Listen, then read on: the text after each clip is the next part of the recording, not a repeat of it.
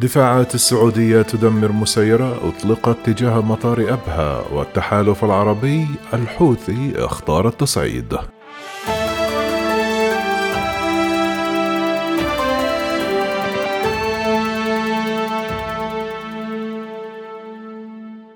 أعلن تحالف دعم الشرعية في اليمن اليوم الخميس أن الدفاعات السعودية دمرت مسيرة أطلقت تجاه مطار أبها الدولي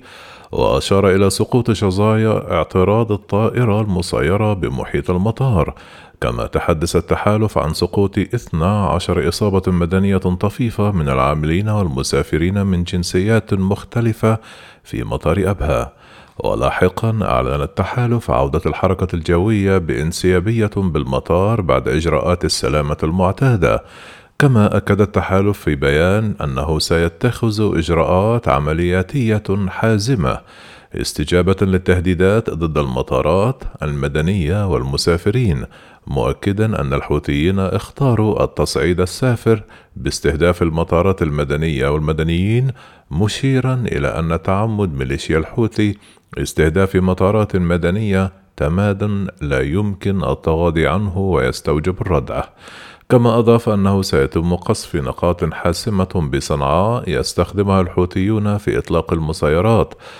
كما طالب التحالف المدنيين بصنعاء بإخلاء مواقع مدنية مستخدمة عسكرية خلال 72 ساعة مقبلة. كان المتحدث الرسمي باسم قوات التحالف العميد الركن التركي المالكي صرح بأن الدفاعات الجوية السعودية تمكنت اليوم الخميس العاشر من فبراير من عام 2022 من إحباط محاولة عمل عدائي عابر للحدود باستخدام طائرة مسيرة مفخخة أطلقتها الميليشيا الحوثية الإرهابية المدعومة من إيران بطريقة ممنهجة ومتعمدة لاستهداف المدنيين المسافرين والعاملين بمطار أبها الدولي. كما أوضح العميد المالكي أنه نتيجة لعملية الاعتراض فقد تناثرت بعض الشظايا للطائرة المسيرة بعد اعتراضها داخل المحيط الداخلي للمطار ووقوع 12 إصابة طفيفة لمدنيين من مواطنين ومقيمين من جنسيات مختلفة على النحو التالي: إصابتان لمواطنين سعوديين، إصابة أربعة مقيمين من الجنسية البنغلاديشية، إصابة ثلاث مقيمين من الجنسية النيبالية، إصابة لمقيم من الجنسية الفلبينية والسريلانكية والهندية. كما نتج عن ذلك بعض الأضرار المادية البسيطة بتهشم زجاج بعض الواجهات. وأضاف العميد المالكي أن هذه المحاولة العدائية الوحشية لاستهداف مطار أبها الدولي والمدنيين المسافرين من مختلف الجنسيات والعاملين بالمطار تمثل جريمة حرب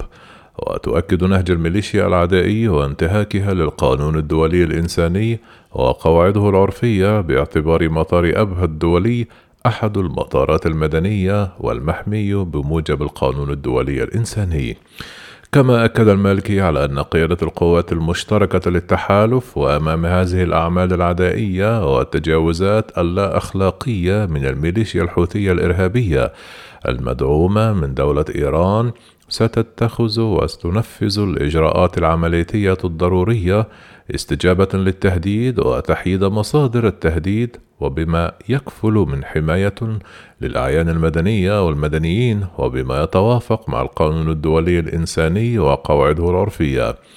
كان التحالف أعلن مساء أمس الأربعاء تنفيذ عملية نوعية للتعامل مع مصادر التهديد ومخازن الأسلحة في صنعاء. وكان التحالف أعلن الثلاثاء بدء تنفيذ عملية عسكرية ضد أهداف عسكرية مشروعة في العاصمة اليمنية.